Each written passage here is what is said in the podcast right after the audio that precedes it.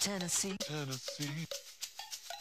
Lord, I've really been real stressed. Welcome back to The Holler. Been gone a little while, but we're back now with a very special interview here on The Holler. Before we get into this with Dr. Fiscus, I want everybody to know that we are all across the state. We have hollers everywhere, and that's all thanks to the generosity of our readership. TNholler.com is where you can find us. Your small dollar donations are what keep us going, and make it $10 a month or more and get one of these sweet hats that I'm wearing. Dr. Fiscus, thank you for joining us today. Obviously, you are here in between hits on Chris Hayes. I think you're on Maddow tonight. You've been on CNN. Obviously, this has been big news, what's going on with you. So I appreciate you taking the time to be here on The Holler. Thanks, Justin. Thanks for the opportunity to talk with you. The first question I have for you, Dr. Fiscus, is how are you doing? It's been a whirlwind. I don't think you expected it to be like this. How are you? I'm good. No, I didn't expect it to be like this. If you'd asked me Monday what I thought I'd be doing Tuesday, I thought I was going swimsuit shopping with my daughter on my first day off. So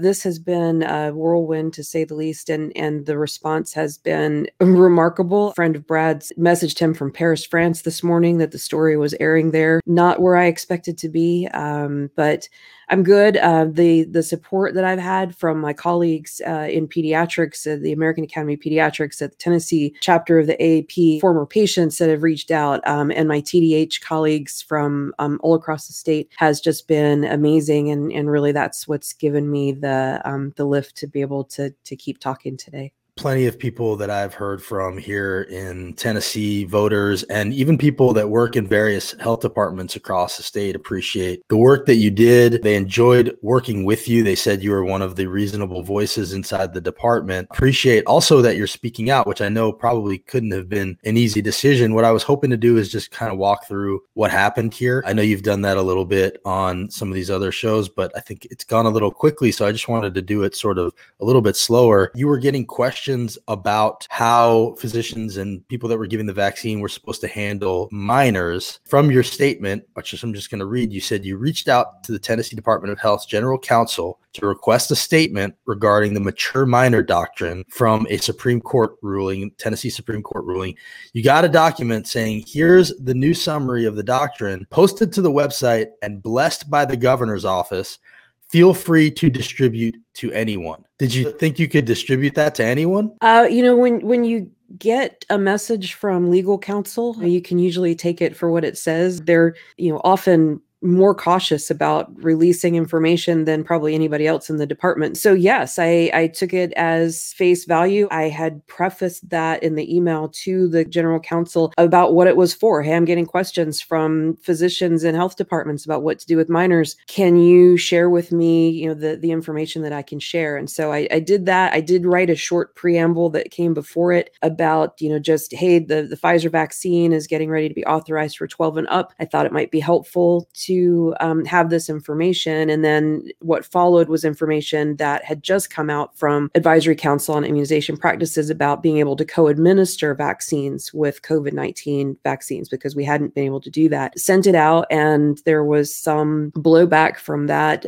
Some providers, I guess, or recipients of that memo felt that it was undermining parental control of their children and posted it to social media, and then started calling some of the legislators. And, you know, this was a memo like every other memo I sent these providers throughout the course of the response about different elements of how they were to store or obtain or administer these vaccines. So I'm not sure how sharing 34-year-old case law is a fireable offense, but, you know, the spin now coming from some of the legislators in Government Ops Committee is that I was fired for the 38% uptake in Tennessee now. So it's interesting I saw that. How this will evolve. Are you talking about Reagan's email back when Yes. He put that at the end of an email? Somebody emailed Rep. Reagan, who is the chair of the GovOps Committee, about Dr. Fiscus's firing. And at the end of his very snarky email back, makes a comment about how we only have 38%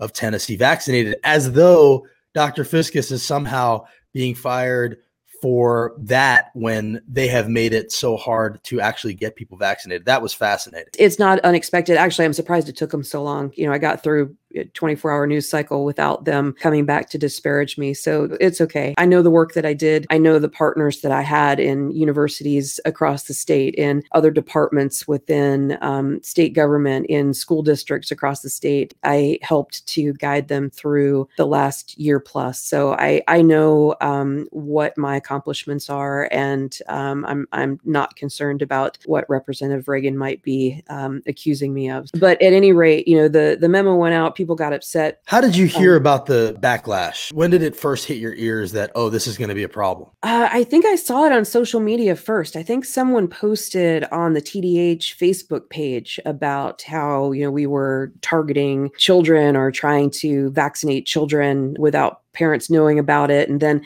you know, my husband serves on the Williamson County School Board. So there was pretty immediate accusations of he and I being in cahoots with Williamson County schools to go in under the dark of night and vaccinate unwilling children without their parents knowing, which is against the law to administer any health care in a school without parental consent. So, but you know how things devolve. Well, there is a lot of crossover. I mean, you mentioned your husband, Brad, we should say, is a Williamson County School Board member. He actually ran as an independent for the seat that disgraced ex-Speaker Glenn Cassada is currently sitting in. And there is a lot of crossover, not only just in the way that this is going down, but I think actually in the people that are behind it. A group called Tennessee Stands is essentially taking credit. They're celebrating Dr. Fiscus's firing. This is Elizabeth Murphy, who runs the Knoxville chapter of Tennessee Stands and is running for Knoxville City Council. Everybody in Knoxville should know, saying that basically a physician gave them the memo that Dr. Fiscus had sent out about the mature minor doctrine. And it was Tennessee Stands that started drumming up the anger and animosity and getting the Republican legislators riled up for that GovOps meeting. Of course, in the same post, Elizabeth Murphy is fundraising off of this and tap dancing. So yes, there's a lot of crossover, and people should be aware that the attack on our schools, the attack on our health department, the attack on people who are trying to do the right thing like Dr. Fiscus are coming from a lot of the same people. Yeah. So what all this culminated in was Tennessee Department of Health being called before the Government Ops Committee on June the 16th. I was in Anchorage, Alaska, celebrating my 31st wedding anniversary to the amazing Brad. There were legislators in that committee hearing, and if you haven't listened to the video of that, I suggest you do, who actually called for the dissolution of the State Department of Health because of this memo that they felt was inappropriately targeting children. They also admonished the Department of Health for communications that were put out on social media encouraging children to get vaccinated. What they actually said was that vaccines are available for children 12 and older, but all of those communications originate through the governor's office, approved by the governor's office. I actually had nothing to do with any of those social media posts except to review the content that was presented to me, and they were all done through the administration. So it's interesting how things get twisted. I believe Representative Reagan has also accused me of using taxpayer funding to advertise to adolescents, which I don't have access to state funds. All of the activities that we do through the immunization program, Department of Health, are CDC funded. Federal dollars, yes, but actually sent to us for the express use of combating vaccine hesitancy and doing public messaging. It's actually in our federal grant that we are to do public messaging around COVID-19 vaccine. It's generous of you to assume that facts actually matter to people like Rep Reagan. They tell the story and they don't let facts get in the way. People like you are who get hurt. So you mentioned this GovOps meeting that happened, and I wanted to play a little bit of it. This is some video. The Republican legislators essentially threatened, not essentially, they threatened to dissolve the Department of Health because of what we're talking about. So we can come up with 8 kids statewide that have presented at health departments unaccompanied. 3 were my own children because they're 16 and their mom works. We should let 14-year-olds, if they choose, have this vaccination. Is that correct? That's correct. Yes, sir. That provision has been in place since 1987. I don't know how the terms that I could use to express my extreme disappointment. It's very disconcerting. The Department of Health is targeting our youth. Personally, I think it's reprehensible that we would do that to our youth in Tennessee. There are people that have received the shot and gotten COVID. Remember Ronald Reagan saying the most fearful words in the world are, I'm here from the government and I'm here to help. Everybody in the world is trying to get to Tennessee right now. I make a motion that we bring the doctor back here next month for consideration for the dissolving and reconstitution of the Department of Health. It is not constitutionally mandated. I think it would be very unusual for a state not to have a Department of Health. I'll be opposed to the motion. I just don't think that's a good way to run our government. I'm not under the impression from any of this conversation that mature minor doctrine has posed a problem. I think there is a sense that we're hiding in dark alleys and whispering to kids, hey, come get vaccinated. We're not. We're not doing that. Under no circumstance is the department encouraging children to seek out vaccination without parental consent. The vast majority of kids that come in alone, the parents know. Okay, so people get the sense of what was going on that day. Commissioner Piercy was under attack. Very clearly, they were implying that kids were being targeted, that there was nefarious things going on. It was really being led by Sapicki. What were you thinking as you watched that go down? Well, I didn't watch it until I got back from my vacation. And it sure took that kind of blissful feeling that you have for a few minutes when you get back from a break and trashed that pretty quickly. I had heard from, people that saber rattling had happened around dissolving the Department of Health, which is a completely ludicrous statement. During a pandemic. Yeah, during a pandemic. Yeah, even in blue skies, dissolving the Department of Health that helps people with HIV and tuberculosis and identifies and treats STDs and helps with family planning and provides immunizations to the more than 50% of children in Tennessee who are covered under 10 care. It's ludicrous that that statement was even uttered. But I think what disturbed me the most after that was the response of TDH leadership to that saber rattling, which was to immediately place a moratorium on any COVID-19 vaccine outreach that we were doing to adolescents in the state. So that meant canceling COVID-19 adolescent pods that were being scheduled to bring kids in, and then very quickly devolved now into no immunization messaging whatsoever, whether that is around back to school vaccinations or flu vaccinations coming in the fall or infant vaccinations or HPV vaccinations to prevent HPV related cancers in a state that has one of the highest HPV-related cancer rates in the entire nation. Now what we have is wiping of boots on public health, the stopping of exactly what public health is to do, which, the mission at TDH, protect, promote, and improve the health and well-being of the people of Tennessee.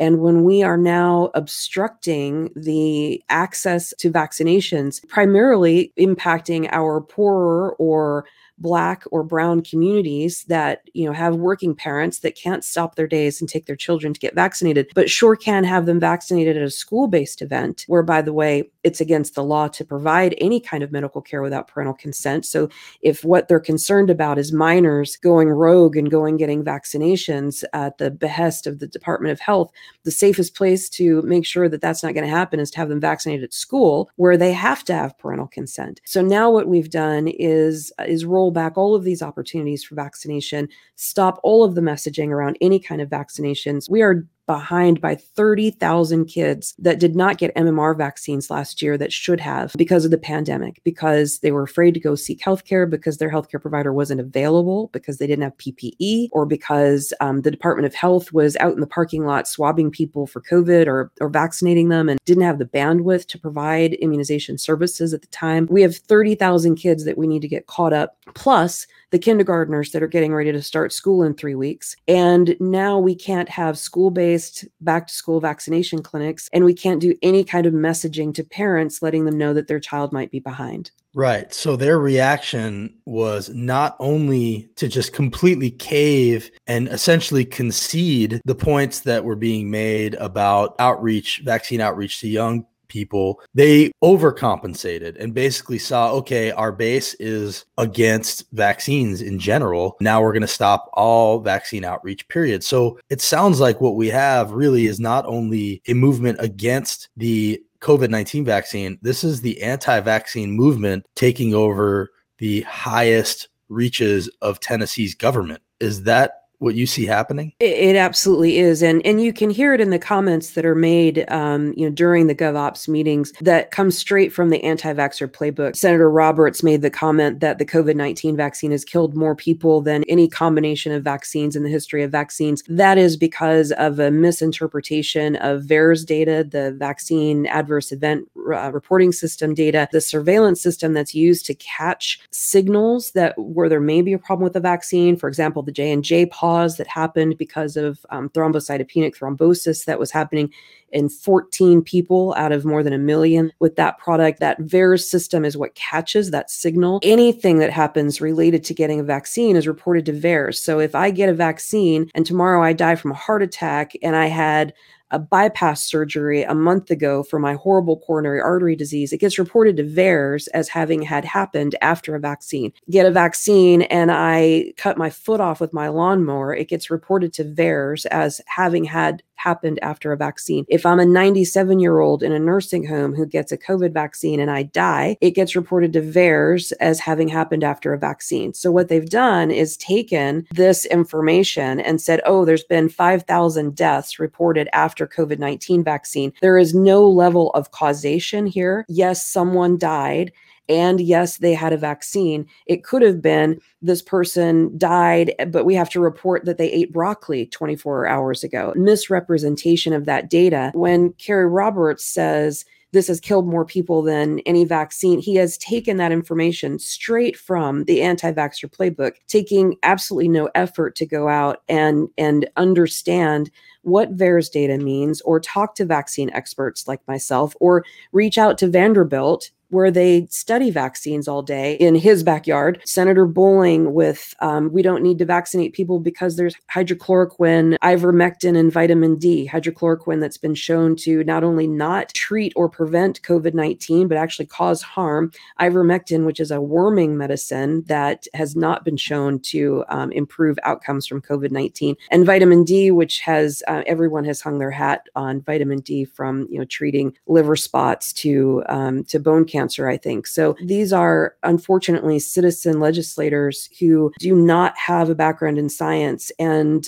seem to be, frankly, unwilling to speak to people who do. Reagan, actually, in that email also cited that VAERS data that you're talking about. Worth pointing out, my friend Holly McCall posted this earlier, that just last year, Governor Lee had proclaimed August immunization month, now has issued a directive internally not to even mention it. So we've seen this complete flip. Meanwhile, now we have Tennessee ranking number one and largest increase in new COVID cases. That's today. That's the backdrop. And it's become a national story. Tennessee was trending 5th nationally, people speaking out all over, Rick Wilson, Chelsea Clinton. Basically what we're projecting to the world is that we are an anti-vaccine state, firing the people who know what they're talking about, like Dr. Fiscus, rather than empowering them to do their job. You've mentioned on a couple of shows now, and I'd be remiss not to ask you this, a toxic culture working underneath Governor Lee. You said morale was low. Can you elaborate on that a little bit?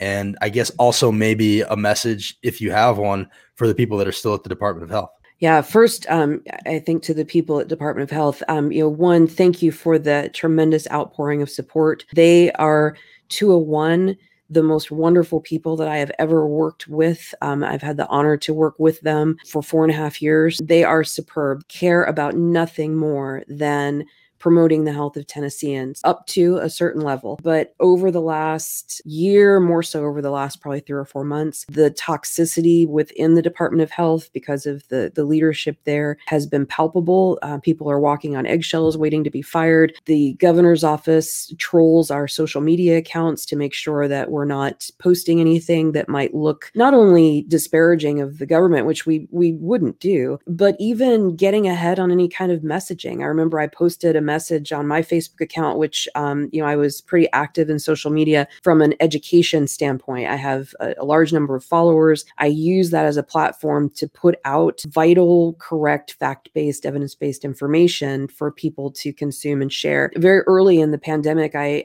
posted about antibody testing, and how antibody testing was not really helpful in determining if you're immune to COVID-19 or if you've been, we know that if you're positive, you've been exposed, but we don't know if you have immunity. And I was admonished internally for doing that because it was messaging kind of ahead of where the department was. Toxicity around that, colleagues that have postings about Black Lives Matter or other social justice issues that have been admonished. And does this come from Governor Lee himself? I mean, I just want to be clear about that. Yeah, I'm not clear about that. Okay. You know, it trickles down to us from, you know, our boss's boss to our boss to us that, you know, hey, there's talk that you posted something to social media and that's not acceptable. You need to take care of that. So yes, there's been this growing level of toxicity. And then more and more, we have been unable to follow CDC guidance and unable to message CDC guidance. And that is where we in public health really have difficulty, is in this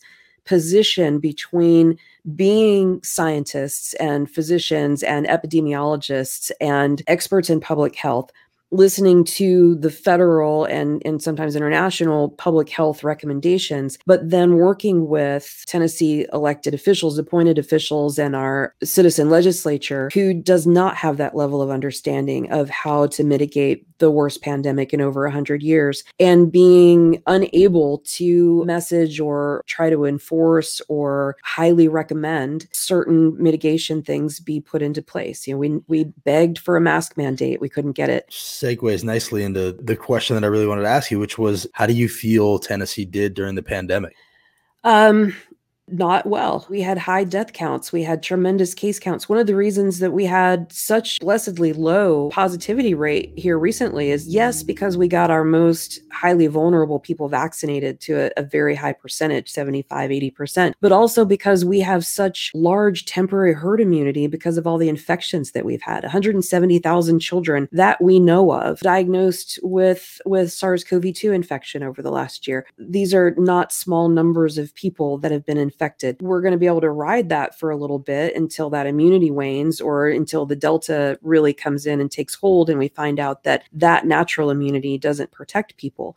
But, you know, we didn't have a mask mandate. We were one of very few states that didn't. Governor Lee was actually heard to say that one of the good things about not having a mask mandate is you never have to worry about when to stop it. He said a lot of things. I mean, his saying, you know, the storm is passing every single day while people were dying was, you know, I can't imagine how that felt internally. When you saw pictures of him, the mask issue, and he was not wearing them when he was in rural counties, did that affect things internally? Oh, definitely. I mean, we would hang our heads and shake them, and you know, we can't believe this is happening, when pandemic was basically declared over, and you know, he was on Twitter in restaurants right next to somebody without a mask on. There's just so many things that we could have done to even just strongly encourage people to do the things that we need to do to mitigate this disease. And, you know, now I'm terrified. 3 weeks away from school, we have them under-vaccinated, not COVID vaccinated, not even COVID vaccine eligible in a lot of cases, no mask mandates in schools for the most part. I haven't heard of any that are being put in place. No ability to socially distance in school because there's no remote learning. These kids, I fear, are just going to be sitting ducks waiting for this more infectious variant to come through that is impacting kids. There's 7 kids on ventilators right now in Mississippi because of the Delta variant. I read that. It's horrible. By the way, we could talk about efficacy of the vaccine and whether or not kids should be vaccinated and whether or not 14-year-olds are old enough to make this decision. But at the end of the day, you asked for guidance. You were given guidance. You were told it was blessed by Governor Lee and it was okay to share it. You shared it. You got fired. This is not about having these debates about the vaccine. This is about being scapegoated by a governor who is being pressured by anti-vaccine, anti-science legislators. So, you know, we've had people come at us on social media saying parents should be able to make these decisions, you know, freedom this, freedom that. It's not about that. This is about a public servant who did her job and got fired for it. We can have that debate all you want. You can jump on here and talk to us about that.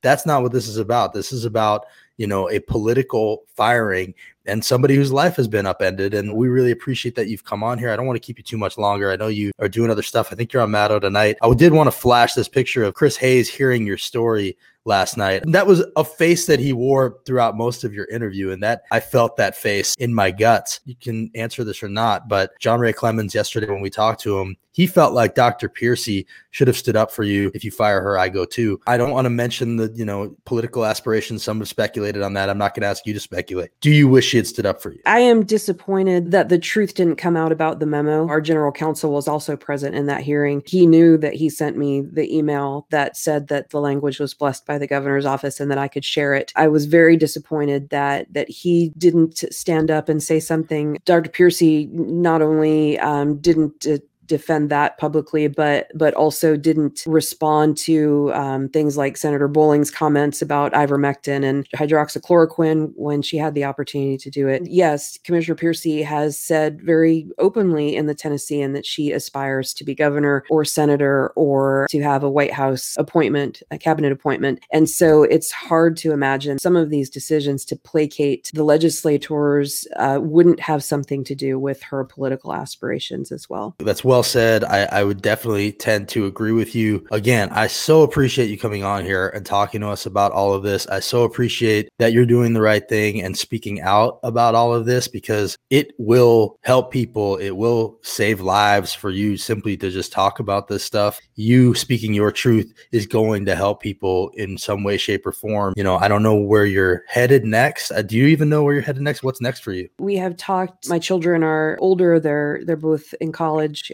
Getting ready to leave. We're going to be empty nesters for the first time. And we have been very open with our discussions that we will likely leave the state. I don't think there's a reason for us to stay here. And I'm really torn about that. If all the good people leave, then what are we left with? And at the same time, Brad and I have both dealt with our share of this toxic partisanism. And, there's just kind of only so much one person can take. I know this is the issue that I have with, we try to report on all this stuff and we try to let people know what's going on in our state, but I am constantly dealing with that issue, which is the more you talk about how messed up this place is, the more we lose good people. And I understand it. I don't fault anybody for making the best decision for their family, but it is Tennessee's loss, as people are saying. I really hope the people who can, you've gone through something here. I have no idea what your professional options will be next. So you guys need to do what you got to do. As long as you stay in touch with us, the people who can stay, I really hope you'll stay and fight to save Tennessee from this nonsense, because it's worth it. There are 64 people in my position in the country that rolled out this vaccine to our jurisdictions. I am the 25th of those 64 to leave their position this year. And I think that says a lot about,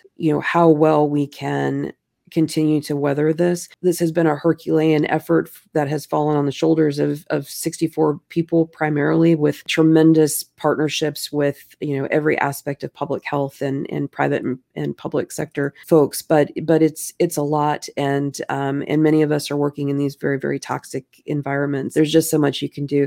The one thing I wanted to mention too, though, is regardless of how you feel about whether or not a 14, 15, 16, or 17-year-old is mature enough to be able to make a decision to become vaccinated.